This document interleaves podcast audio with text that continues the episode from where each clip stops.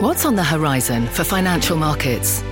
At PGIM, it's a question that over 1,400 investment professionals relentlessly research in pursuit of your long term goals. Specialized across asset classes, but united in collaboration, our teams provide global and local expertise. Our investments shape tomorrow, today. Pursue your tomorrow with PGIM, a leading global asset manager. This is Squawk Pod. I'm CNBC producer Katie Kramer. Today on our podcast, we'll hear from the new administration, President Biden's National Economic Council Director, Brian Deese. We are at a moment where we need decisive action. We need to move quickly and we need to move comprehensively. We've learned over the last 10 months what happens if you ad- address this crisis piecemeal. And unpacking Washington's plans for Silicon Valley. Axios reporter Sara Fischer on the agenda, the priorities, and the problems ahead. If conservatives are so highly focused on censorship and Democrats are so highly focused on content moderation, it's going to be hard for them to meet somewhere in the middle. Plus, a new $20 bill is on the horizon, Wall Street's ties to infamy, and Musk's Twitter is at it again, sending one company's stock price up, all because of a hat. That stock's up 9.7%. And it appears to be because of a tweet from Elon Musk. It's Tuesday, January 26th, 2021. Squawk Pod begins right now. We start the podcast today with Buy American. President Biden moving to put the power of the federal government behind efforts to buy more U.S. made products. The president signed an executive order yesterday that will direct government agencies to strengthen requirements for purchasing goods and services from U.S. workers and U.S. companies. This is all part of the new administration's aggressive early agenda for the economy. Beyond this flurry of early executive action, Biden told reporters he is optimistic for a bipartisan agreement on massive COVID relief, which he wants to the tune of $1.9 trillion. And I don't expect we'll know whether we have an agreement and to what extent the entire package will be able to pass or not pass until we get right down to the very end of this process, which will be probably in a couple weeks. But the point is, this is just a process beginning. On those negotiations and the Buy American order, the White House's director of the National Economic Council, Brian Deese, spoke to Squawk Box anchors Andrew Ross Sorkin and Becky Quick today. He joined from the White House North Lawn. You may be able to hear the gardening equipment in the background. Here's Andrew. Good morning to you, Brian. Thank you so very, very much for joining us uh, as we try to uh, unpack and understand uh, what's happening here. Uh, l- let's start, if we could, just with the state of the American Rescue Plan, if we could, uh, and these stimulus measures. I ask in part because it appears that there's a bipartisan group of senators that are troubled by the amount of money going out, the, the idea of $1,400 uh, reaching some people at a certain income. Uh, 16 of them joined a phone call with you on Sunday. What happened on that call? Well, look, happy to be here. Good to see you. I, you know, I uh, it was a good call. It was a constructive conversation, and this is part of the process. Uh, the president put forward a plan. Uh, we're now engaging with members of Congress uh, from both parties to uh, consult with them to make the case on the provisions included, and this is all uh, this is all part of the process. I think if you look at the American Rescue Plan in total, what you see is a an effort that is actually what we need to get shots in people's arms, get schools open, get relief to families and businesses and in a way that is targeted to those who uh, need it most. But we're looking for people's input. We're having the conversation, and we're going to move this forward. Is there a way to do uh, a more, more targeted effort in terms of getting that $1,400 just to the people uh, who need it most? Well, look, I'd make two points. The first is if you look at the provisions of the American Rescue Plan, very targeted. Hunger, homelessness, unemployment insurance, uh, certainly, we, we welcome the focus on uh, targeting, including from uh, Republican members, and those provisions um, should have uh, broad bipartisan support. When it comes to the checks, uh, we uh, put forward a proposal that, to your point about bipartisanship, passed the House with 275 votes. 44 Republicans voted for it. Um, certainly, if there are ways to make that provision and other provisions more effective, that's something that we're open to, that we'll have conversations about. But I think if you look in the aggregate, this is an uh, approach that is very much targeted at those workers and those businesses that are struggling the most in this economy. How concerned are you that some of the stimulus money, at least in the past and perhaps in the future, will end up, frankly, in the stock market. There are anecdotal reports over and over again. Uh, in fact, arguments about why the stock market has moved the way it has because stimulus money uh, has been thrown into the markets. I, I, would, I, would, I would step back here and look at what's actually in the rescue plan. The first big piece of this is to underwrite a national vaccine uh, and vaccination and COVID effort about getting shots into people's arms, getting testing ramped up, and getting schools back open. That's money that's going to support concrete efforts that we know we need and they're long overdue and are key to our economic recovery. Uh, supports to states and local governments so they uh, can avoid laying off uh, uh, teachers, firefighters, cops. Those are resources that will go into the economy and support and stabilize as we're able to get this virus under control. Other elements like unemployment insurance, we see uh, those who are unemployed are looking to deploy those resources to keep their, themselves afloat and their families afloat. Uh, and, and with respect to the checks, again, if you look at this, you know, two thirds of the benefit of the checks that have gone out have gone to families with less than $90,000 in income. Those are resources that families are looking, again, to bridge savings if they've lost a job, if they haven't lost a job and they have extra uh, expenses.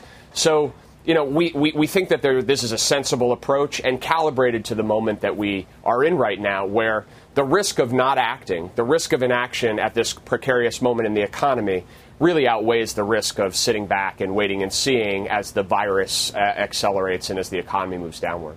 Hey, Brian, what is the, the mo- most important focus for this administration? Is it going to be to get a big bill with all the things you just laid out, or is it going to be to get a bipartisan bill? Look, you heard from the president yesterday we are at a moment where we need decisive action. We need to move quickly, uh, and we need to move comprehensively. We've learned over the last 10 months what happens if you ad- address this crisis piecemeal. We need to move comprehensively and we need to move quickly. So that's really our, our focus. Uh, we certainly want to move so comp- uh, with as much support big? as we can. It sounds like big. If you have to choose between the two, you're going to go with big, and that means budget reconciliation? Well, look, we need to do what it's going to take to uh, uh, to solve this crisis. We can't get schools open if we don't get control of the virus. We can't get control of the virus unless we invest uh, in the resources we need. We can't get people back to work if we don't get the schools open. So, it, you know, we, we need to ta- tackle this comprehensively. Uh, we're very open to uh, people's input and ideas. That's the process that's happening right now. But we do need to move with speed here so we don't find ourselves a month or two or three from now in a place where the virus isn't, uh, isn't getting under control, the economy is in a worse place, and we're all asking ourselves why we didn't act. Brian, perhaps a philosophical question that'll turn practical later this year. How, how, how are you thinking about uh, taxes, raising taxes both on the corporate side uh, and on the individual side, and perhaps uh, even considering the SALT deduction later this year as well? Look, I think uh, the the president was pretty clear about his approach to uh, uh, to taxes in the campaign, and it continues to be uh, uh, his approach today, which is if you look at the both on the corporate and the individual side, there's important reforms that we could do that would help make sure that uh, that more the higher income Americans as well as corporations are paying a, a higher rate um, and a larger amount in taxes, but done so in a way that could actually increase our own domestic competitiveness. And Andrew, you know, you mentioned the executive order that the president signed yesterday about uh, Buy America and Make It into in America. We are very focused on how we can increase the domestic competitiveness, industrial strength of this country.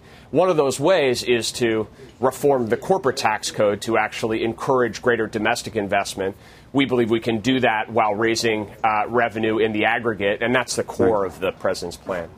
Hey, Brian, I know we got to let you go, but one question. One of the critiques of, of, of the Buy America plan uh, is that it may increase the cost for certain products, products and perhaps certain technologies won't be available to us. What do you say to that? Look, we've seen in this crisis the cost to our economy of having vulnerable supply chains uh, and having an economy that is overly reliant on countries that don't share our interest when it comes to critical materials, whether that's PPE or whether that's semiconductors. Investing in our own industrial competitiveness, in the, the, the resilience of our supply chains, will pay dividends economically. And this approach to Buy America is, is a key component to that. But it's one piece of a larger approach that we're going to uh, put forward about how to increase our own resilience and our own industrial competitiveness. That is absolutely going to pay dividends for our economy going forward.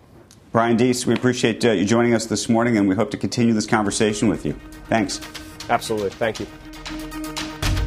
Next on Squawk Pod, the My Pillow drama and big hurdles for Washington's big tech agenda with Axios reporter Sara Fischer. Every time Twitter or Facebook or any of these platforms take action on somebody who is a far right conservative or a Trump ally, conservatives come out and they decry censorship. And later, the rest of the stories that got us talking and a stock that got Elon tweeting. They bought a hand knit wool Marvin the Martian helm for his dog. You know the cartoon. Three guesses where he'd find that particular craftsmanship. We're back after this. Hi, I'm Ben Rizzuto, wealth strategist at Janus Henderson Investors. Is a brighter future possible? At Janus Henderson, we think it is. For 90 years, we've worked to help clients achieve superior financial outcomes and fulfill our purpose of investing in a brighter future together. We know that this means our thinking and our investments are helping to shape millions of futures. At Janus Henderson, we are committed to helping you invest in a brighter future for the next 90 years and beyond. To learn more, go to janushenderson.com. You're listening to Squawk Pod. Here's Becky Quick. Welcome back, everybody. The Biden administration very likely to look at more regulation for big tech in the future, but the question is when. Joining us right now on that is Sara Fischer. She's media reporter at Axios. And Sara, we know the Biden administration has a lot on its plate right now. Uh, obviously, big tech in the focus, but I just wonder how far down the line that's going to be. What do you think? Well, regulatory analysts don't see something passing, whether it's a Section 230 amendment or national privacy law in the first two years of this administration. And the reason being is there's still so much gridlock and there's still so much tension following everything that happened with the Trump administration. There's also some things that are a little bit more pressing. It's hard to believe that things would be more pressing, but it's true, including for the Biden administration turning around some of the Trump era moves that they think are really important. We've seen a bunch of executive orders, for example, in the past week. But what I would expect, Becky, is for Congress to tackle two big issues. As I mentioned, national privacy law is something I know is going to be talked about this cycle, as well as a Section 230 reform, although I think that's less likely to get put into concrete action. Yeah, especially when you look at the troubles they're having just trying to figure out how much of a relief bill they're willing to pass right now. You know, things you can do on a bipartisan nature um, and things you can't do on a bipartisan nature are going to start piling up pretty quickly. Uh, Sara, this morning we were just talking about how Twitter has removed the My Pillow guy uh, forever from its platform at this point. We know about President Trump and, and, the removal there. They are moving further and further down this road of, of admitting that they're, they're, not just a bulletin board, they are a publishing company at this point. There's, there's also a, a new acquisition they came up with today, um, a company called Revue. What does all of this tell you? Well, it means that Twitter is leaning into its responsibility for the content that's on its platform. And what that means from a regulatory perspective is that it's going to put itself under the fire of conservatives on Capitol Hill. Every time Twitter, Facebook, or any of these platforms take action on somebody who is a far right conservative or a Trump ally, conservatives come out and they decry censorship that's going to make it a lot harder for one, tech companies to get along with this new Congress, but two, quite honestly, for some new bill to pass. If conservatives are so highly focused on censorship and Democrats are so highly focused on content moderation, it's going to be hard for them to meet somewhere in the middle. And honestly, Becky, the real loser here is the American people and people around the world. We know that there's a lot of misinformation on these platforms. The tech companies themselves want to do something about it. Everyone wants it to get tackled. But this question of censorship is going to plague reform for a long time. Wait a minute. You almost sound like uh, there's a method to the madness here. You think these tech companies are intentionally pushing the conversation more so that it divides the Congress, or you just think they're, they're doing what they think is right, and as a result, it's going to leave a more divided Congress? The latter, exactly. They're doing what they think is right in order to make sure that there are safe platforms. But the problem is, conservatives don't see it that way. They see it as them being censored. And anytime conservatives on Capitol Hill think they're being censored, they're going to come at the Section 230 law as something around censorship as opposed to thoughtful content moderation. And that's going to make it really hard for a bill to get passed.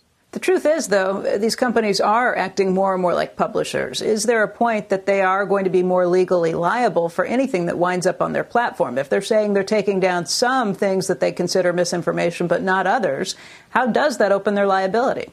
Well, I think the first thing you're going to see, Becky, is that there's conversations right now with the Biden administration about whether or not white supremacy and domestic extremism is going to be something we consider illegal.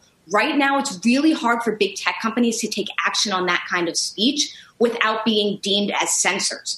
But if that type of speech is deemed illegal, then they can take action on it. And it's really hard to say that they're censoring people's viewpoints because instead they're just really filtering things that are illegal off their platform, the same way that they tackle ISIS content or foreign terrorism. I think the big question, though, is how are they going to lean into accountability? You've seen Facebook, Twitter, Google, they're setting up ad libraries. They're starting to give more researchers access to their data. I think that's going to help ease Congress's concerns around Section 230 reform if they get more access to data and transparency. But of course, Becky, there's the question around privacy. If they give up too much data, people might say, hey, is my data safe with these platforms if they're sharing it with everybody? Yeah, definitely some shifting landscape here. Sara, thanks for walking us through some of that. Good to see you. Good to see you. Thank you.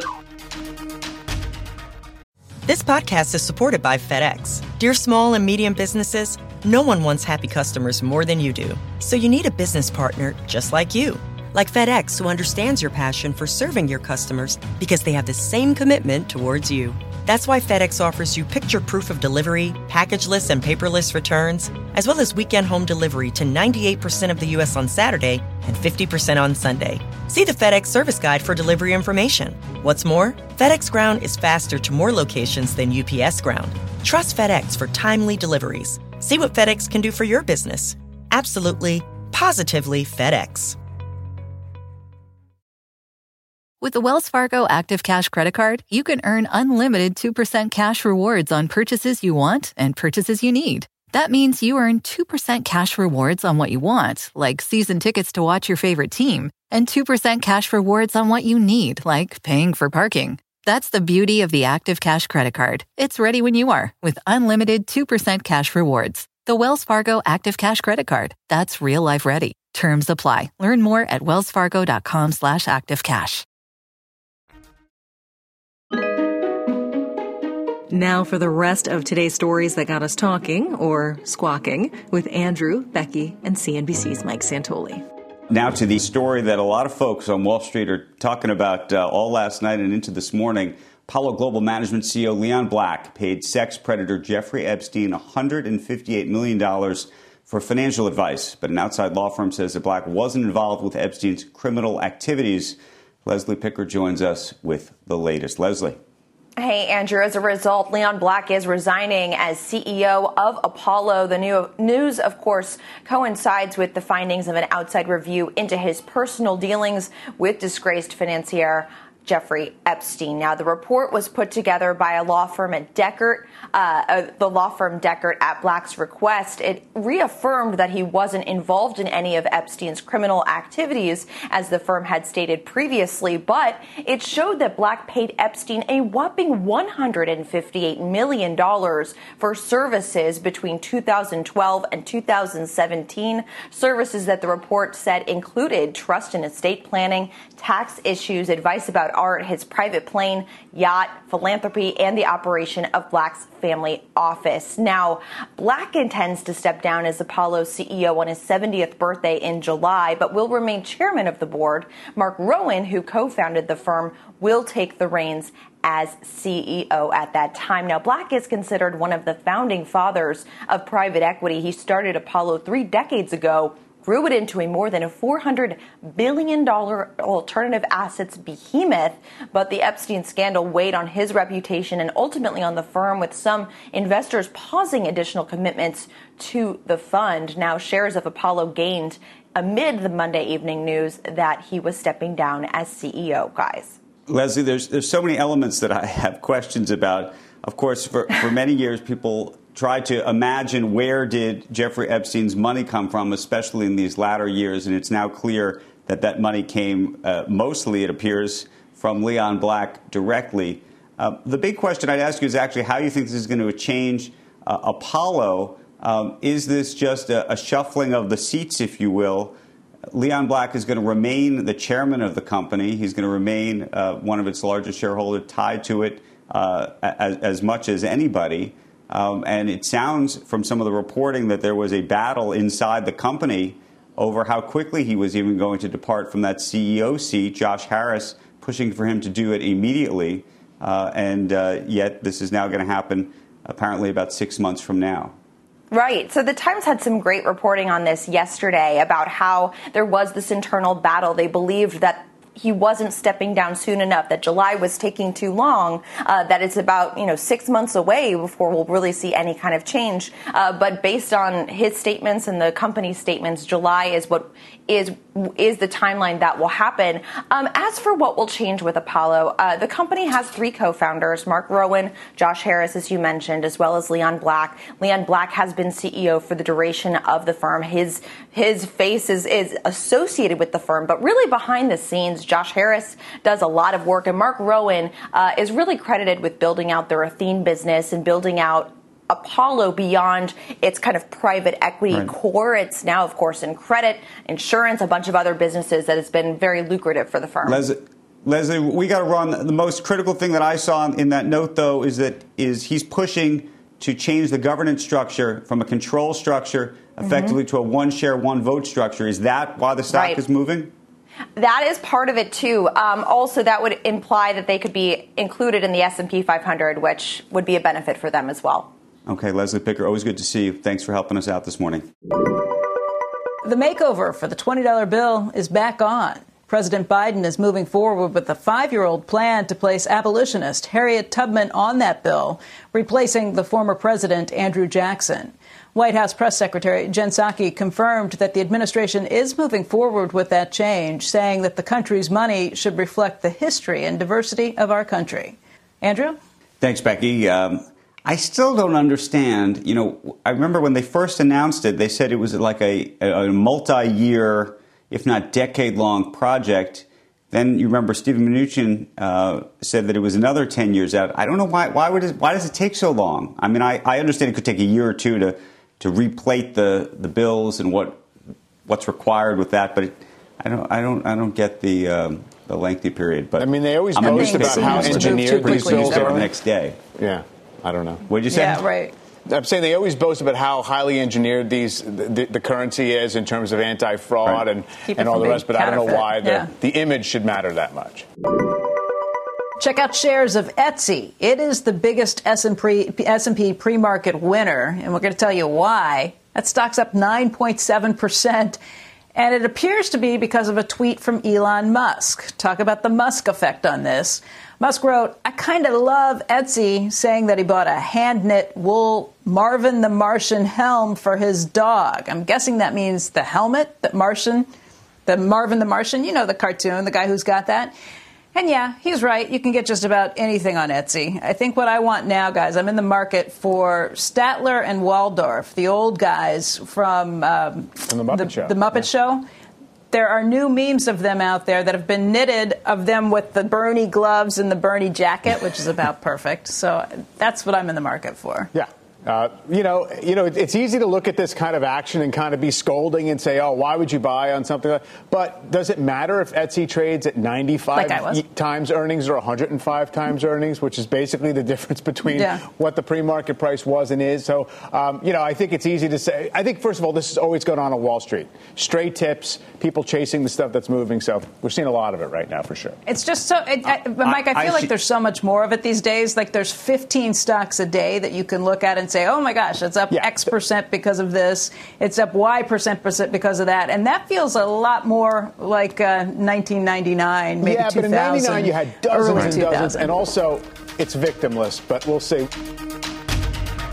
And that's the podcast for today. Thanks for listening. On our rundown tomorrow, Bank of America CEO Brian Moynihan on a unique agreement between dozens of companies to measure sustainability. Take all these companies and all the money they spend on their supply chains and the money they spend on their teammates and the money they spend on advertising and, and understanding and think about what they bring to the table. They bring trillions of dollars of investment. If they commit to carbon neutrality, which many of the companies have, and then disclose that, they bring tremendous demand for clean energy and the energy transition. That's what capitalism can drive this. Squawk Box is hosted by Joe Kernen, Becky Quick, and Andrew Ross Sorkin. Tune in weekday mornings on CNBC at 6 Eastern and subscribe to Squawk Pod wherever you get your podcasts. We'll meet you back here tomorrow.